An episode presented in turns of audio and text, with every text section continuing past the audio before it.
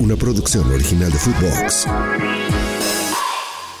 Regresamos con Biblioteca Footbox y en esta edición la trágica historia de Gigi Meroni, crack del Torino.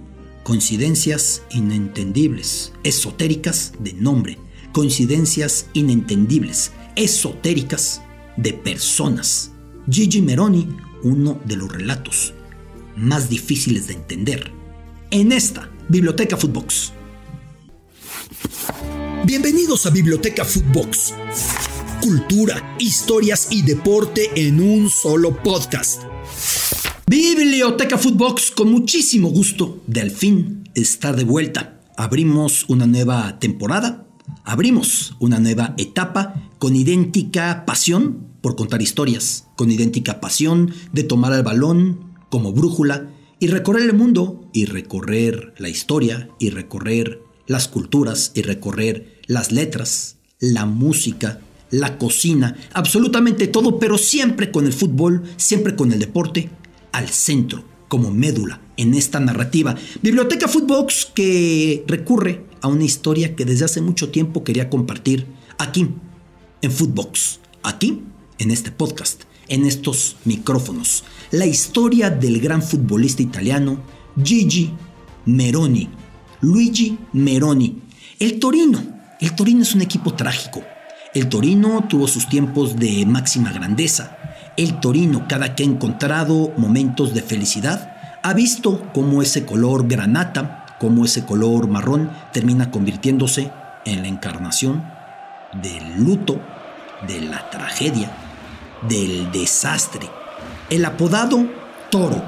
Este equipo porque recientemente, días atrás, el 24 de febrero de este 2024, hubiera cumplido años una persona que murió hace muchísimo tiempo, Luigi Meroni, la apodada Farfalla Granata, la mariposa marrón, el gran jugador de este equipo perecido en una tragedia atropellado a los 24 años. Antes de llegar a lo de Meroni, es imprescindible citar el precedente de tragedia para el Torino. Ya por ahí hemos compartido algún episodio de Biblioteca Footbox hablando de la tragedia en la que murió el gran equipo del Grande Torino.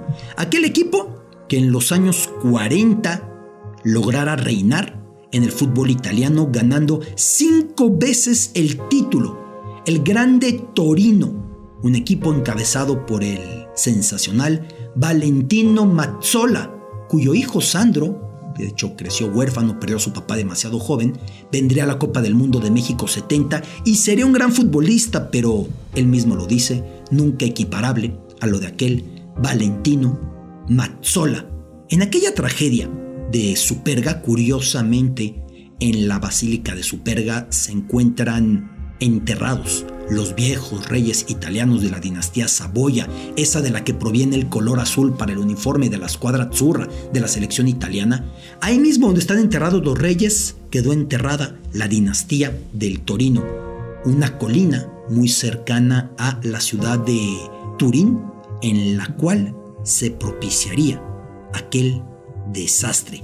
El equipo del Grande Torino había viajado a un partido de fútbol, llevando a ese equipo tan hegemónico y a su regreso a territorio italiano se dio la tragedia en la que murieron, decía, 28 futbolistas. Destacaba yo el caso de Valentino Mazzola, porque era la gran estrella, pero los nombres Baci Galupo, Ballarín, Bongiorni, Castigliano, Fadini, Gabeto, Grava, Gretzar, Loic, Maroso, Martelli, Menti, Operto, Osola, Rigamonti, Julius Schubert, aquel equipazo encabezado en la dirección por Leslie Livesley, aquel entrenador inglés como todavía era común en aquellos tiempos. Los equipos que se dieran de buen nivel tenían que traer a alguien de las Islas Británicas a dirigirlos.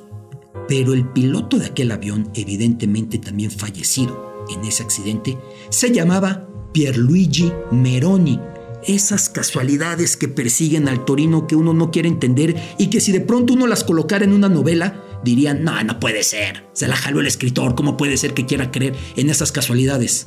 Luigi Meroni, porque el nombre del que empecé hablando que hubiera cumplido 81 años y que murió atropellado a los 24 se llamaba Luigi Meroni, sin parentesco. De hecho, Luigi Meroni perdió a su padre muy jovencito, huérfano, creció en las calles y ahí empezó a pulir un fútbol diferente. Como siempre pasa con los grandes genios del fútbol italiano, si lo habrá padecido Francesco Totti, si lo habrá padecido Alessandro Del Piero, si lo habrá padecido en su momento algún crack, por ejemplo, se me ocurre como Bruno Conti, oyendo más atrás Luigi Riva, Gianni Rivera. Siempre los cracks del fútbol italiano chocan con un entrenador que busca ser muy estructurado, muy pragmático. El fin justifica los medios como si quisieran honrar a su Maquiavelo y entonces todos para atrás. Pues Gigi Meroni fue llevado a los 23 años a la Copa del Mundo de Inglaterra 66. Sin embargo, su entrenador apenas lo alineó porque decía, no lo disciplino, hace lo que quiere. Sí, Meroni siempre hizo lo que quiso en la cancha. Lo metió contra la Unión Soviética nada más y no estuvo en el partido fatídico en el que Italia quedó eliminada del Mundial 66, derrotada por Corea del Norte, derrotada, eliminada y humillada a la suplencia de Gigi Meroni. En aquel juego se atribuye la eliminación del conjunto italiano. En Inglaterra 66, la primera gran vergüenza del fútbol italiano y la primera vez que un equipo de Asia dijo presente, la selección de Corea del Norte. La farfala granata, la mariposa marrón, no alineó en aquel partido. Un tipo que era un driblador empedernido, que era desequilibrante, que era pícaro, que iba y venía, una especie de garrincha, pero que fuera de la cancha también era un tipo indomable, amante del baile, del jazz, de los Beatles, con su look entre bohemio y hippie, pero se le veía también cortándoselo con mucho cuidado, era pintor, era amante de todo tipo de arte. Gigi Meroni en la cancha no tenía igual. A los 21 años pasó del Génova al Torino y bastaron tres años en el cuadro del Toro para que labrara una historia sin igual. Con él, el Toro pensaba que podía al fin reconectarse con la historia gloriosa de los años 40 del grande Torino, esa de Valentino Mazzola, trágicamente terminada al estrellarse su avión en la basílica de Superga, en la colina de Superga, cerca de Turín. Obviamente, como siempre pasa en el fútbol italiano, cuando un jugador va destacando, así como la selección hace complicado que juegue si no es muy disciplinado tácticamente, lo mismo acontece que la Juventus lo desea. Sucedió antes y sigue sucediendo y seguirá sucediendo. La Juve se lanzó con todo por Gigi Meroni, lo quería. Se formó un grupo que se llamaban los Meronianos. Los Meronianos, de esta manera se denominaban los que defendían que Gigi Meroni se quedara en el toro. Estos Meronianos eran encabezados por un tipo llamado Atilio Romero, el hijo de un padre rico cuyo cuarto estaba tapizado de pósters de Gigi Meroni. Finalmente, el propio Meroni no aceptó la oferta de la Juve y se quedó con el conjunto del Torino. Pero poco tiempo después, la tragedia. Otra vez, la historia trágica con el Torino. A los 24 años, luego de un partido del Torino frente a la Sampdoria, salió del estadio, se reunió con un compañero, caminaban cerca de la Piazza del Castello, que es el corazón de Turín, a tomar un helado, cuando de pronto un coche lo atropelló. Su compañero alcanzó a saltar y apenas fue rozado, pero Gigi Meroni fue impactado de lleno. A la fecha podemos encontrar en la calle o el corso del rey Humberto en Turín un pequeño memorial que es curioso para poderlo ver o fotografiar cuando lo quise grabar. Es tan complicado llegar que hasta uno dice a ver si no termino atropellado como al que rinde tributo a este memorial de manera tan triste, tan trágica. Pero ahí se encuentra ese memorial, porque murió. ¿Quién conducía el coche saliendo del estadio que arrolló a Meroni? Atilio Romero, el que encabezaba a los meronianos, el que luchaba por decir no se puede ir a la Juventus, el que más lo admiraba, el que tenía su cuarto forrado en pósters de Meroni, el hombre al que admiraba e idolatraba, terminó por ser su víctima. No pisó cárcel. Su padre pagó una costosísima fianza y Atilio Romero no entró a prisión. El sepelio de Gigi Meroni paralizó a Turín. Toda la gente lloraba, incluso las crónicas relatan que desde la cárcel se juntaba dinero de los presos para poder donar ofrendas florales para Gigi Meroni. Pero quiere usted entender la dimensión del absurdo y las trágicas casualidades, si Gigi Meroni se llamaba casi idéntico que el piloto del avión que 19 años antes de su muerte atropellado, aquel avión se estrelló en su perga, Pierluigi Meroni el piloto, Gigi Meroni el futbolista, 19 años de diferencia para la muerte, Atilio Romero, el que defendió que Meroni no fuera vendido, el que luego lo atropelló y lo mató, terminará siendo presidente del Torino. Así la historia. 33 años después de matar a Meroni, Atilio Romero se convertía, siendo ya un exitoso ejecutivo del medio automotriz, se convertía en presidente del Toro. Con fatal gestión. Quiso gastar quiso emparentar a su nuevo Torino en los primeros 2000 con aquel de los años 40 y el gasto no sirvió para mucho, a tal grado que lo obligaron a dejar la presidencia porque el equipo cayó en bancarrota, con todo y que ascendió a Serie A, le impidieron jugar al siguiente año en primera división, lo mantuvieron en segunda división. Y Atilio Romero, si no pisó la cárcel por atropellar y matar a Gigi Meroni, sí la pisaría por la pésima gestión del Torino. Increíble los nombres que se repiten. Increíble, la más necia y trágica coincidencia.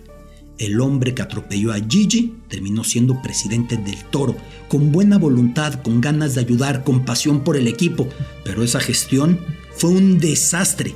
Ese es el Torino.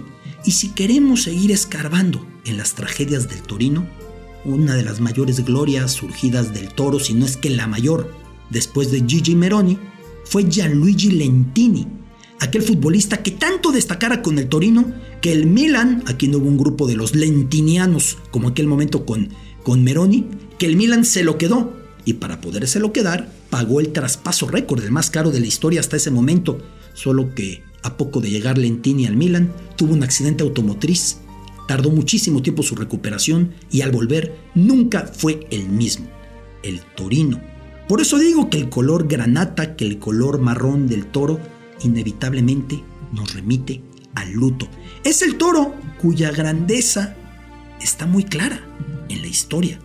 Una grandeza que la podemos encontrar, por ejemplo, disputando numerosos torneos con gloria. Una grandeza que la podemos encontrar en los años 40, pero desde entonces solamente nada más un título de liga.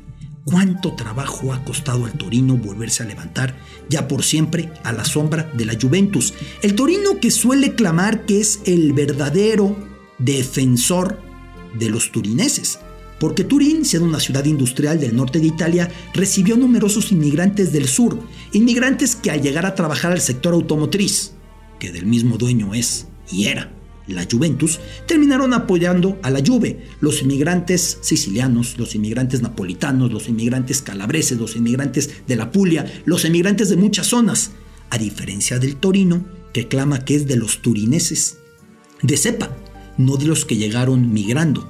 En décadas anteriores cuando desde el sur se buscaba encontrar trabajo en el norte. Es la historia del Torino, es la historia de Gigi Meroni, quien precisamente hubiera cumplido 81 años, pero tan lejos estuvo de poder celebrarlo porque lo atropellaron a los 24. El Torino que tiene 7 títulos de liga de Serie A. De esos 7, ni más ni menos que 5 pertenecen al Grande Torino. 42-43, 45-46, 46-47, 47-48, 48-49. Cuando el equipo a mitad de torneo terminó por desaparecer, pero se coronaron a posteriori, de manera póstuma. 75-76 volvió a coronarse el toro. De ahí en más, no demasiado que poder relatar. Una historia muy, pero muy triste. Una historia que se puede resumir en el absurdo y en la coincidencia que uno ya prefiere ni preguntar al destino por sus caprichos en ese lanzar de dados. ¿Cómo puede ser que se llamara igual Meroni que aquel piloto? ¿Cómo puede ser que el hombre que lo atropelló y lo mató terminó siendo el que defendía que no lo vendieran y el que a la postre se convirtió en presidente del toro? Rarezas y caprichos que solamente el inescrutable toro, el torino, puede entender. Biblioteca Footbox. Producción original de Footbox.